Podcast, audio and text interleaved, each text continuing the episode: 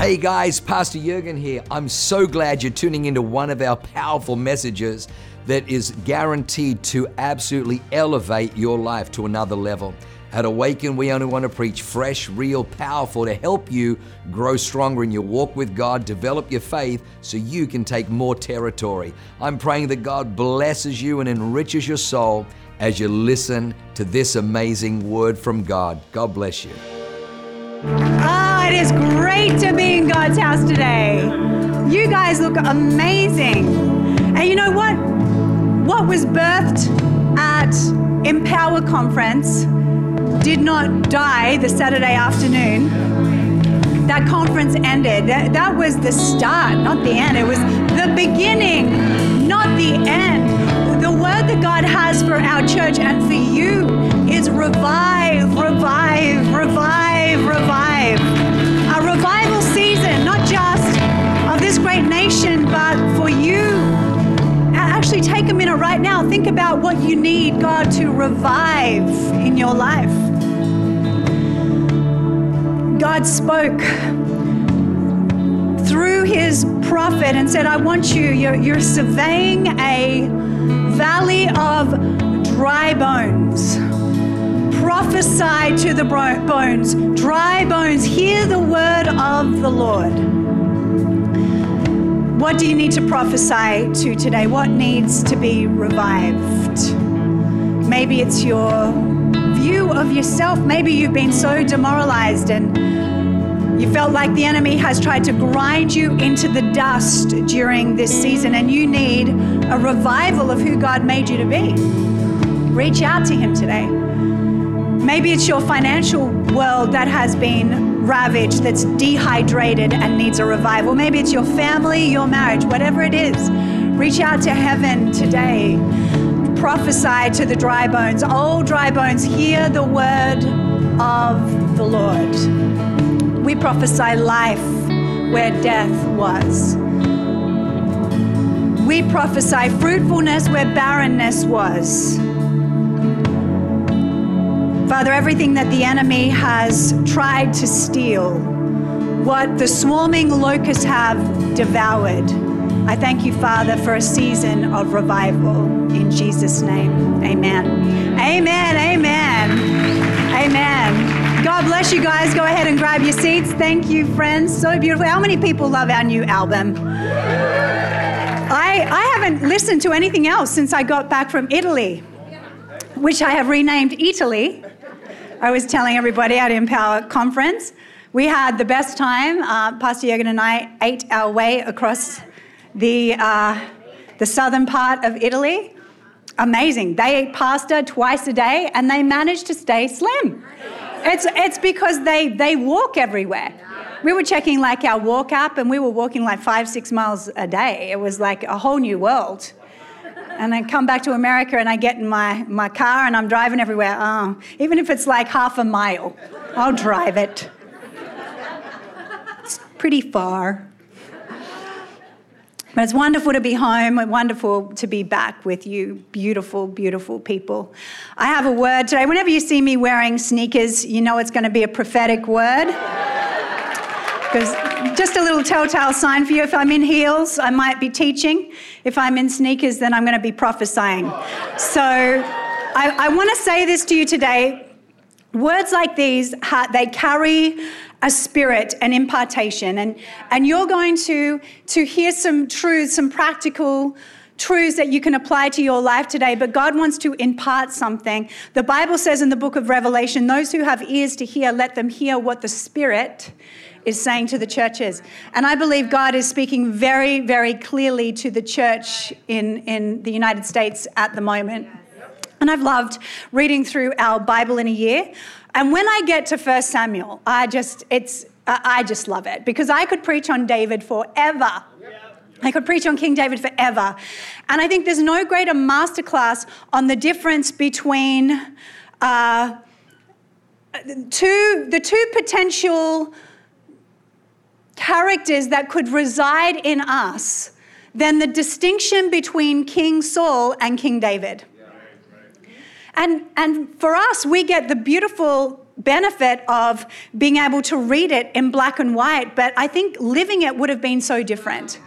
Because on paper and even to the untrained eye, King David and King Saul looked very, very similar. They both were the youngest children of their family. Both of them kind of viewed themselves uh, small in their own eyes, the Bible says. Definitely King Saul, he, the Bible says that he viewed himself as little in his own eyes. In fact, when they went to anoint him as king, they found him under the baggage because he was hiding. Such was his insecurity about himself. And we'll see through the tale of his life that that insecurity never left him and, in fact, twisted him into a man that I believe God never intended him to be. King David, however, had a very similar story. He was raised in a family where he was the youngest, an outcast, rejected, kind of scorned, was not even included in the potential ordination ceremony until Samuel the prophet said, There's one missing. But instead of letting his insecurities and the way that he was viewed by others lead him to insecurity and fear and control, it led him to his heavenly Father. And it led him to find his affirmation and his and his identity in his heavenly Father, and it changed everything for him. It was interesting in this scripture uh, in 1 Samuel, the Bible says that in, I, I believe it's about 1 Kings chapter number 9, where Saul is anointed king over Israel. And around five or six chapters later, the Bible tells us that God regrets making Saul king. He barely lasted six chapters, and God had changed his mind. Why?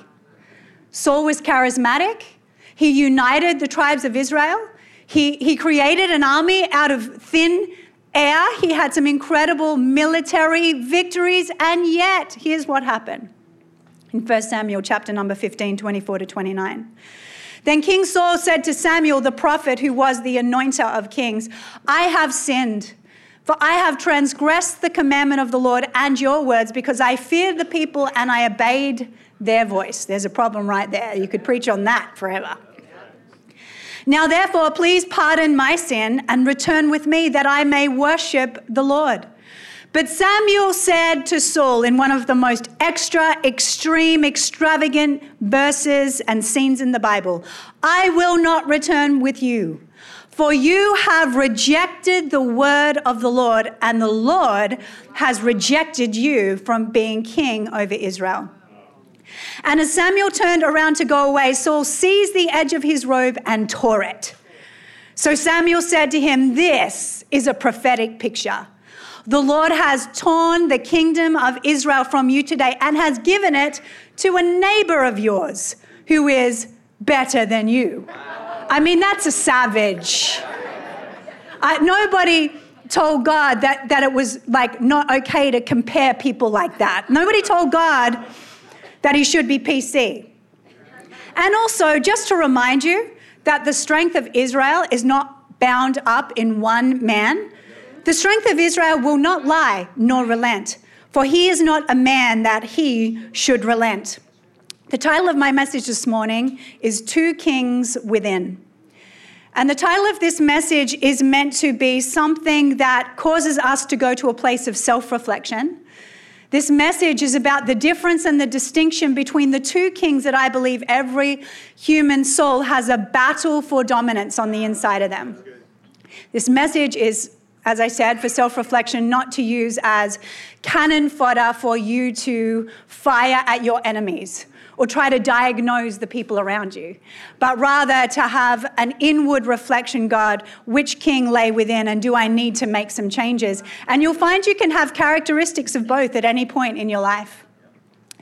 I want to just bring some distinctions between the way that King Saul led and the way that King David led today. I'm going to go through five different characteristics, and honestly, there could be multitudes of them, but these are the five I feel the Lord wanting to share with, with you today, me wanting to share with you today. The first one is a spear versus empowerment.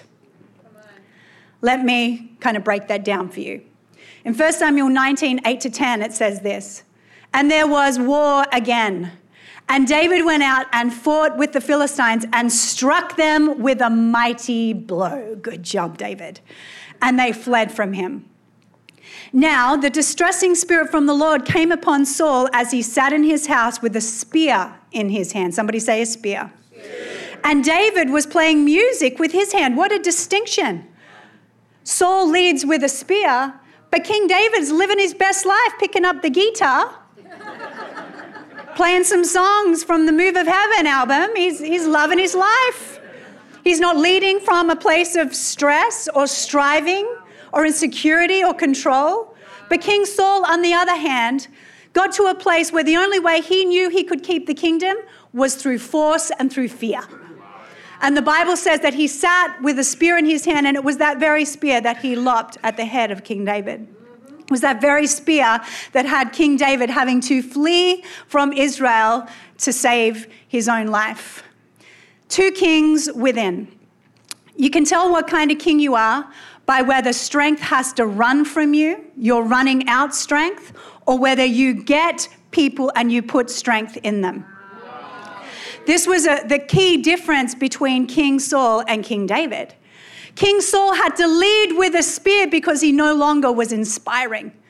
He sat in a tent while Goliath of Gath intimidated the Israeli people day after day after day, but was too cowardly to do anything about it until a little shepherd boy with faith in God came in and took care of business and solved Israel's greatest problem. And then the music changed. And then the top 40 song changed from Saul has slain his thousands to King David his tens of thousands. And instead of Saul going, oh my gosh, what a blessing from God, God sent me a giant slayer. Thank you, Jesus. Israel is going to go from strength to strength. He saw it as a threat. And he said, What more can David have but the kingdom? And right then, I believe that something started to shift. We see the distressing spirit come from the Lord because he was now ruling under his own hand, King Saul, and not the hand of God.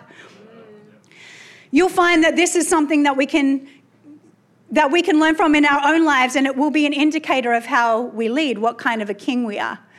Do we have to lead our family, our relationships, our employees, the people around us with a spear? Or do we lead them through inspiration? Do we need to have a spirit already in order to keep it? I'm telling you, you don't have somebody if you have to keep them with a spear.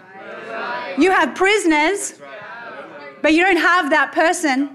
And if you try to use those tactics in a marriage relationship, in a business world, you will drive out your strength.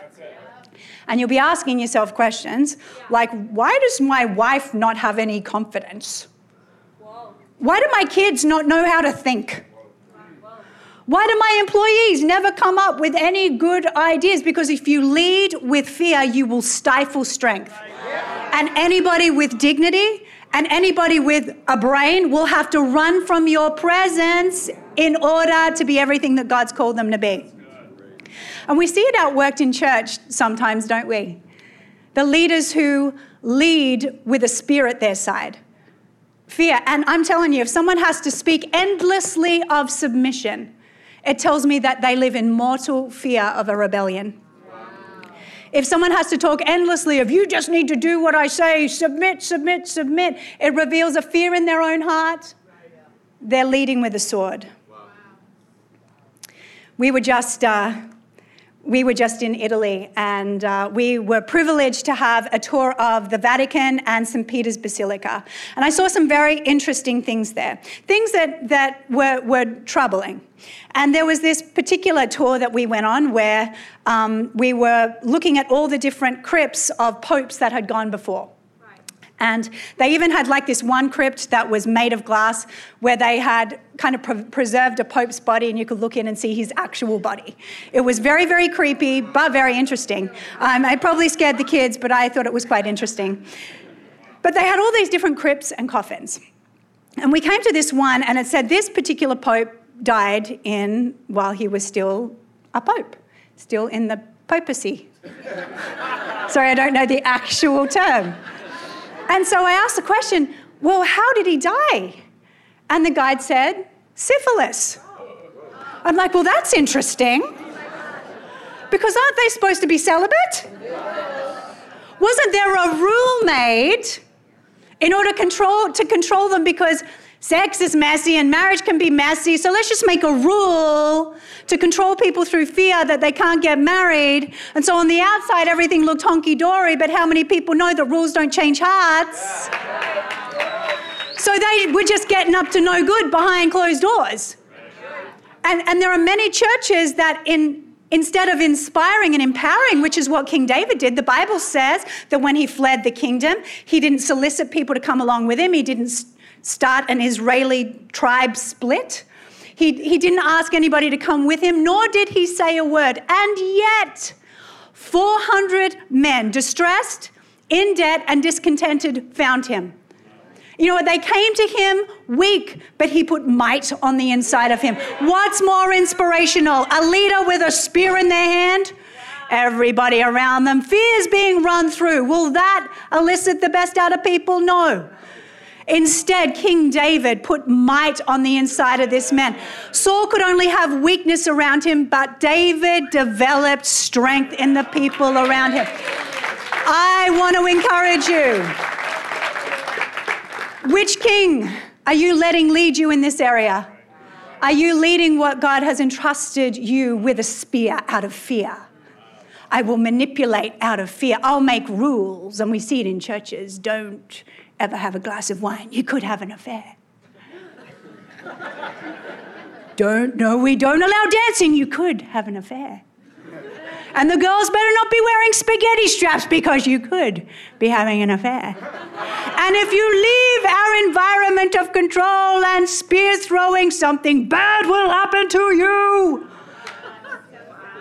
It doesn't create sons and daughters, empower people to their best. It creates slaves, it creates prisoners. That's why Jesus had to come because the Pharisees were ruining it. God gave his people 10 commands, just 10.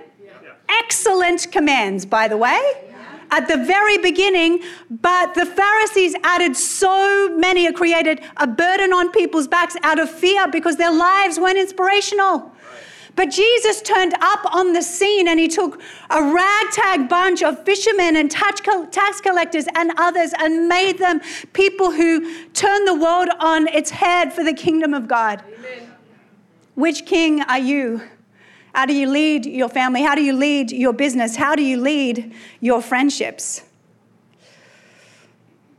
The mighty men that came to King David cleaned up their lives not because of the threat of a spear, but because of his inspiration. We want to be like him. There's something about this guy.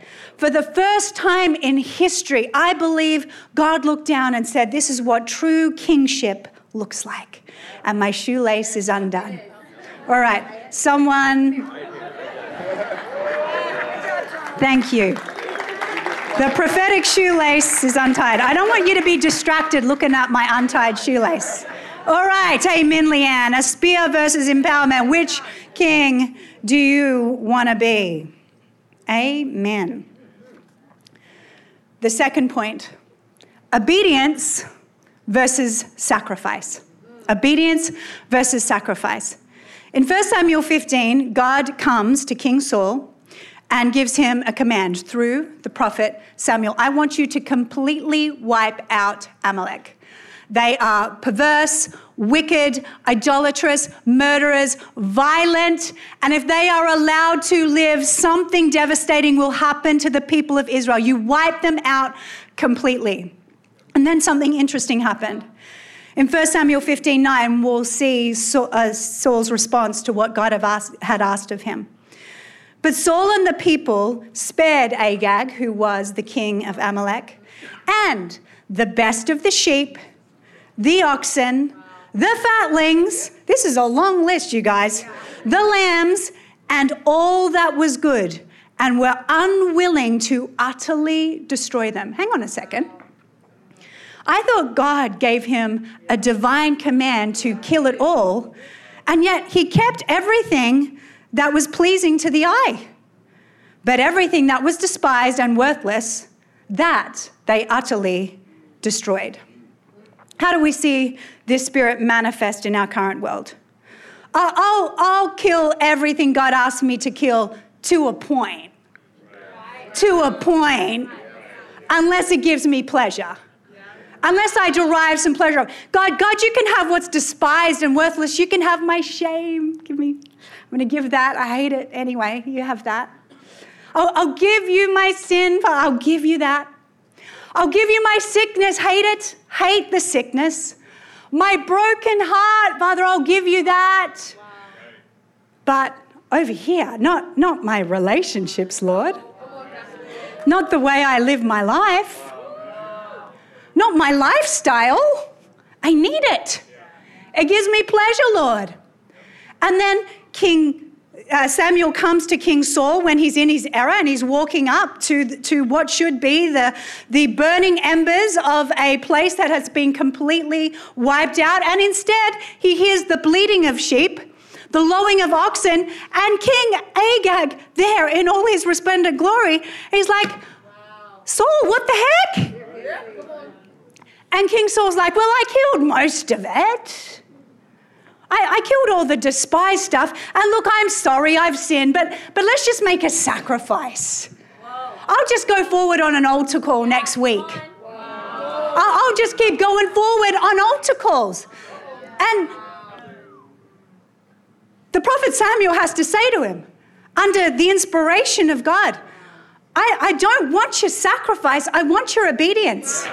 And if there is any word to the church right now under the Spirit of God in a prophetic message, I don't want your endless sacrifices that mean nothing to you. I want your life, I want your heart, I want your obedience. I want all of you. I want all of you. What example are we? to a world that God wants to redeem and transform if we are just like them. The same behavior, the same lifestyles, the same speech, all just with an awakened logo on it. With a Christian bumper sticker. We look like everybody else, but we got the WWJD bracelet. Wow. And they'll have an, and listen, I don't want to disparage altar calls. I want you to come forward, but I want it to be genuine. Right here, God is making a distinction through the prophet Samuel. You come forward on altar calls, but your heart is not with me. Is it any, any reason or any, any wonder why God spoke to Samuel and said to him, I, I'm done with this guy. Look at his heart. Wasn't that David was sinless, but when David sinned, he was truly repentant. He didn't use and abuse God's grace.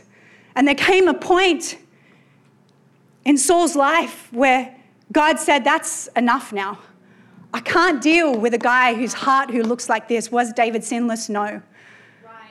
But when Nathan came to him and said, What you have done is a great wickedness, he took his licks and he wrote the psalm and he shifted and he changed. Created me a clean heart, O God, and renew a right spirit within me. Restore unto me the joy of my salvation. Is it any reason that God had to tear the kingdom from King Saul and give it to King David, a man after his own heart? Obedience versus sacrifice. When King Saul was confronted by Ahimelech the priest, when it was clear that Ahimelech would not turn a blind eye to Saul's dealings and his means of keeping the kingdom through fear and control and underhanded business, Saul had Ahimelech and all the priests around him killed. And we might say, well, I would never do that. But do we? Do we? When God sends his prophets, his chosen ones, people who have access into our lives to show us, God told you to kill that. He told you to put that to death, but you didn't. Instead of killing what he told us to kill, do we kill them? And the easy thing about today is there's a million other churches you can go to and another, a lot of places that'll pander to your secret sins, the things that the Lord is asking you to tear down. I don't want your sacrifice, is the famous point of this whole story. I want your heart. I want your obedience. When the world looks at us, will they see the reality of what it means to give your life fully to Jesus? I remember many, many years ago when I was part of a different church, we had a young man come to our church who had been saved out of the gay lifestyle. And he came into our church with an open heart to God, with a desire for transformation. But sadly, he saw in the people around him the very thing that he was escaping from. And at the end of it, he said, You know what? Why should I change my life if you guys haven't? Why, why would I change my ways if you haven't? They will live in the same way, but just with a WWJD bracelet, with a king, with a Jesus bumper sticker. Same language, same behavior, same lifestyles. Are we in as much bondage as the people that we're called to be missionaries to? Amen, Leanne. I know that was hard. I better have a drink after that.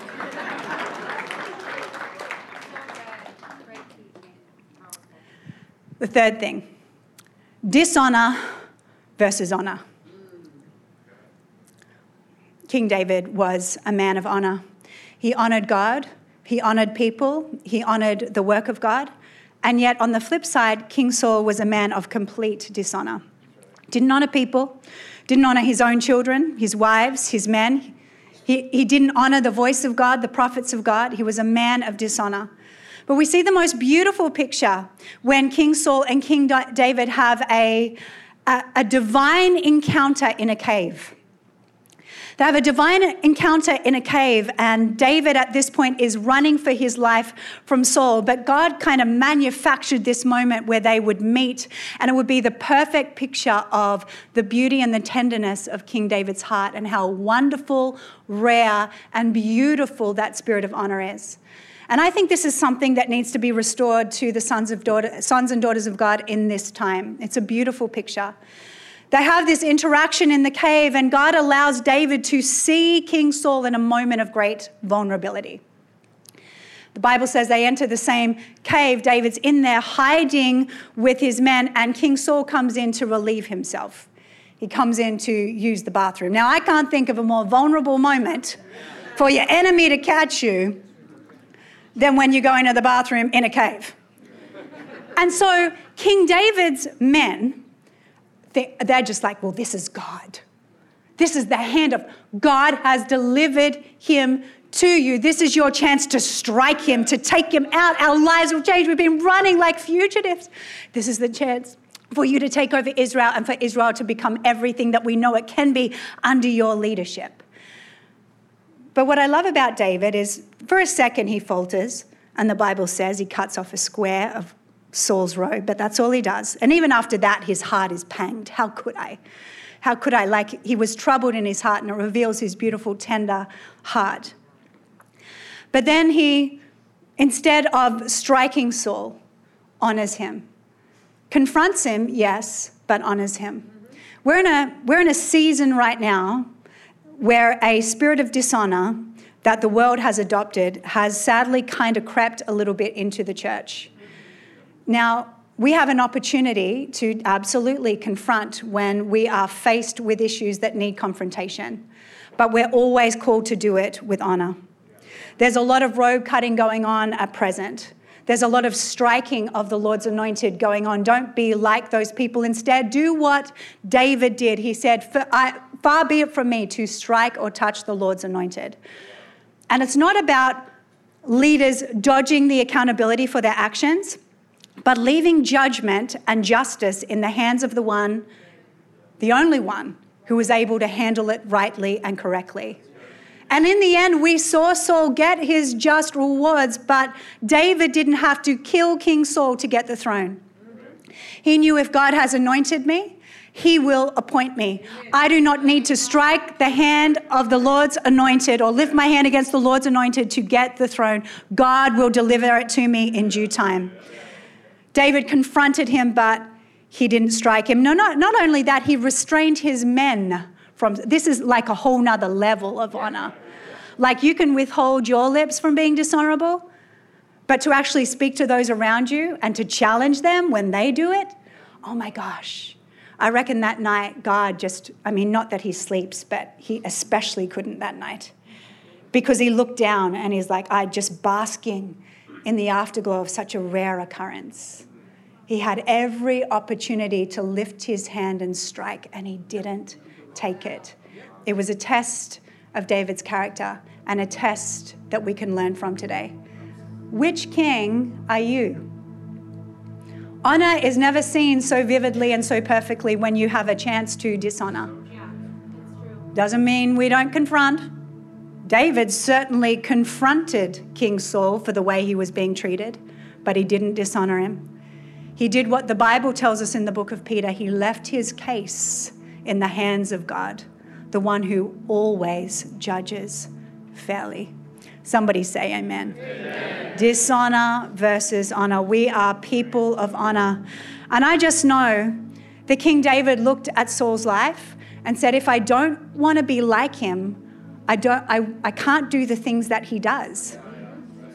Instead of picking up the spear and lobbing it back at Saul's head, he ran from it. He learned to dodge a spear. He certainly didn't hang around in the presence of spear throwers, but he learned to dodge it but not toss it back at them. I believe there's something so noble and virtuous and something that the Lord wants to tell us as his kids in this hour. The fourth one emotion versus devotion. In this same cave, after King Saul is hit with the reality of, I am chasing an innocent man, a man that the Lord has anointed, he makes this incredible plea and this incredible speech. The Bible says that Saul lifted up his voice and wept in 1 Samuel 24. Then he said to David, You are more righteous than I, for you have rewarded me with good, whereas I have rewarded you with evil. And you have shown this day how you have dealt well with me. For when the Lord de- delivered me into your hand, you did not kill me. For if a man finds his enemy, will he let him get away safely? This was so rare. Therefore, may the Lord reward you with good for what you have done to me this day. And now I know indeed that you shall surely be king, and that the kingdom of Israel shall be established in your hand. Therefore, swear now to me by the Lord that you will not cut off my descendants after me, and that you will not destroy my name from my father's house. So David swore to Saul, he made a vow, and he kept it. And Saul went home but David and his men went up to the stronghold. Saul makes this very emotional speech. But what is the point of making an emotional speech and a vow if your behavior doesn't change? One chapter later, he's pursuing David again. He's got an army, 4,000 men, trying to take King David out. Like he makes this incredible pledge. He puts a big post on Instagram about how his heart's changed. He makes a vow to his people. He says to David, Oh my gosh, I see that God has anointed you to be king, but it was just emotion. If emotion doesn't lead you to devotion, it's just words. Which king are you? It's easy to make vows of emotion, especially in church when you're emotionally moved. But who we truly are is seen when our emotion leads to devotion. Nothing wrong with emotion. King David was a very emotional man. Just look at the Psalms. But the difference between these two kings, the two kings within in this story, is one made an emotional declaration he didn't back up with his actions. The other one said, Yep, I, I swear to you, I am not going to wipe out your name and I am going to deal well with your descendants. And he did both of them. Even when his descendants, Mephibosheth, were dishonorable, David kept his vow. Even when King Saul and his son Jonathan were killed in battle and their headless bodies were stuck to a wall in, in the Philistine camp, the Bible says that mighty men, these same mighty men that David empowered, rose up and went and got those bodies and brought them back for a proper burial. And then King David wrote a song about the, the majesty and the greatness of Saul. He kept his promises. Imagine how much the world would change if Christians kept their promises. It wasn't just an emotional vow, standing at an altar call. Forsaking all others, I choose you. It's not just the emotion of the wedding day, but the devotion in the days that follow, for better or for worse, in sickness and in health, till death do us part. I mean, that would be, that would change the world. Two kings within, one who's very good at making emotional pledges and pleas without backing them up, the other who was devoted to his word. There's something so godly about keeping your word. The Bible even says of God, He watches over His word to perform it. I think it's no small thing to be people of our word. It can be diminished, it can be dismissed, even down to keeping our commitments that we make that most people will sadly in a survey done with i believe it's evite something like 20% of people that tick yes end up not showing to their commitment. And we think it's small, but it's not. What is one of the greatest criticisms of Christians? Hypocritical. They say one thing and they do another. Imagine how much the world would change and how much our witness would change if we were people of our word. There's something so clingly about that, not just people of emotion, but people of devotion. And then finally, monuments versus legacies. In 1 Samuel 15 12, it says this Early in the morning, Samuel the prophet got up and went to meet King Saul. But he was told, Saul has gone to Carmel. There he has set up a monument in his own honor and has turned and gone down to Gilgal. David built no monuments to himself but his legacy lasted right throughout the Old Testament and into the New. They even speak about him in the book of Revelation. Someone who has to leave a monument to honor themselves has fear over how their legacy will be remembered. And in this case, it was very true for Saul. Because when we read the story of his life, we see that he didn't leave a legacy worth following, but a legacy of ruin. In the beginning of his life, he was a champion. 1 Samuel chapter number 10, the greatest moment of King Saul's leadership when he led the Israelites to victory over Nahash. But now his legacy was one of ruin, a divided Israel. Descendants that were wiped off the face of the earth, and the only few that were left were full of bitterness and resentment because he put his focus on the wrong thing. Instead of raising sons, daughters, being inspirational, leaving a legacy for others to follow, he was so obsessed with his own status, he built a monument to himself, not thinking about tomorrow, just thinking about today. David didn't build a monument to himself, but like I said, he was remembered so fondly and beautifully as a man after God's own heart. Even kings who came after him, who never met him, the Bible says of them that they followed the decrees and the statutes and the ways of their father David. Incredible. People ask us, why, why do we not just have one big mega campus and we get to hear from Pastor Jurgen every single Sunday? Why? Because we're not leaving a monument to men, we're leaving a legacy of sons and daughters of disciples we're not called to leave a memorial stone. Here lies King Jurgen and Leanne. We're called to leave a legacy of living stones, sons and daughters of God who are empowered not to be the only giant slayer in the kingdom, but to be giant slayer raisers, empowerers of men and women. So long after our name is forgotten, there is a legacy that goes on, a legacy of the greatest king, the King of Kings and the Lord of Lords. The Bible says in the book of Revelation, when we finally meet Jesus, we're going to cast our crowns before him. And I got to thinking about it. I thought, I wonder if that's because we'll realize how futile it was. Oh God, I saw title and prominence and love and, and popularity with men and all this status on earth. I wanted that title, I wanted this crown, but uh, God, seeing you being here the other side of eternity, it's worthless. I wonder if they take their crowns off because they're like, ooh, get it off me. Why did I covet this? Why did I want this? Why did I want a monument to myself? Don't settle for a crown on earth when Jesus wants to put one on your head in heaven. That's when it's going to matter. And if you live for Him today, not to leave a monument to yourself, but do what Jesus asked before He ascended go into the whole world and make disciples of all nations. So when I stand before God, it's not like, here, here I am, Lord, look at all I did. Here's my monument.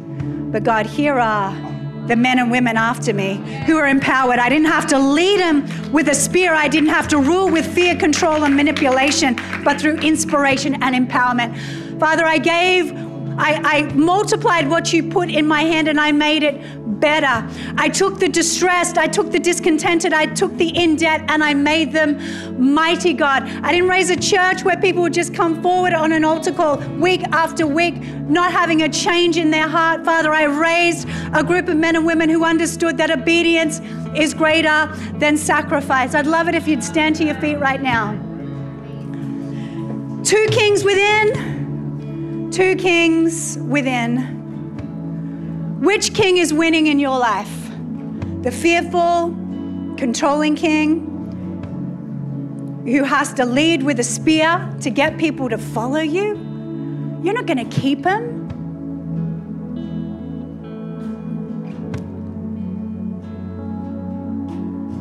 They're not going to change through manipulation and control. But if you want to bring the best out in the people that God has entrusted to you, take their discontentment, their distress, and their in debt moments and inspire and empower.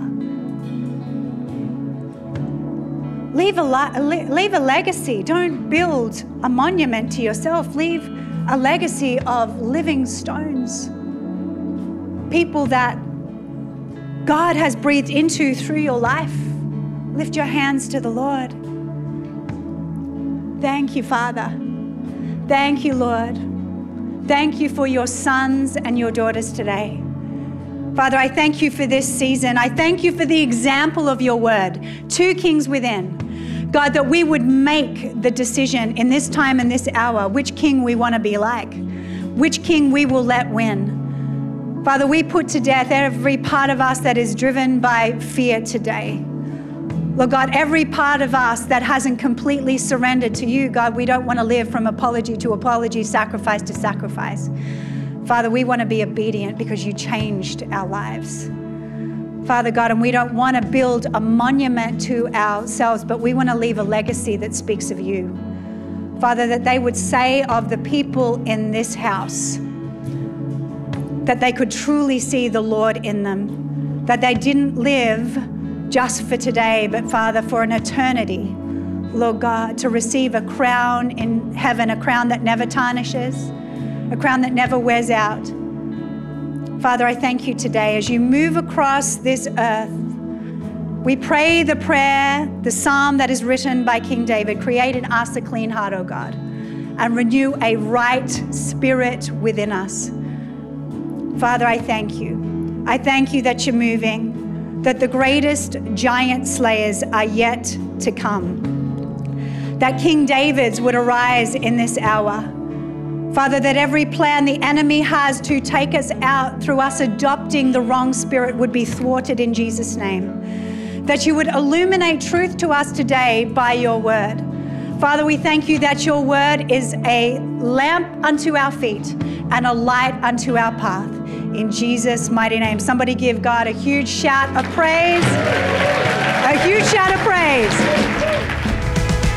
Wow. What an amazing word. I hope you enjoyed that as much as I did.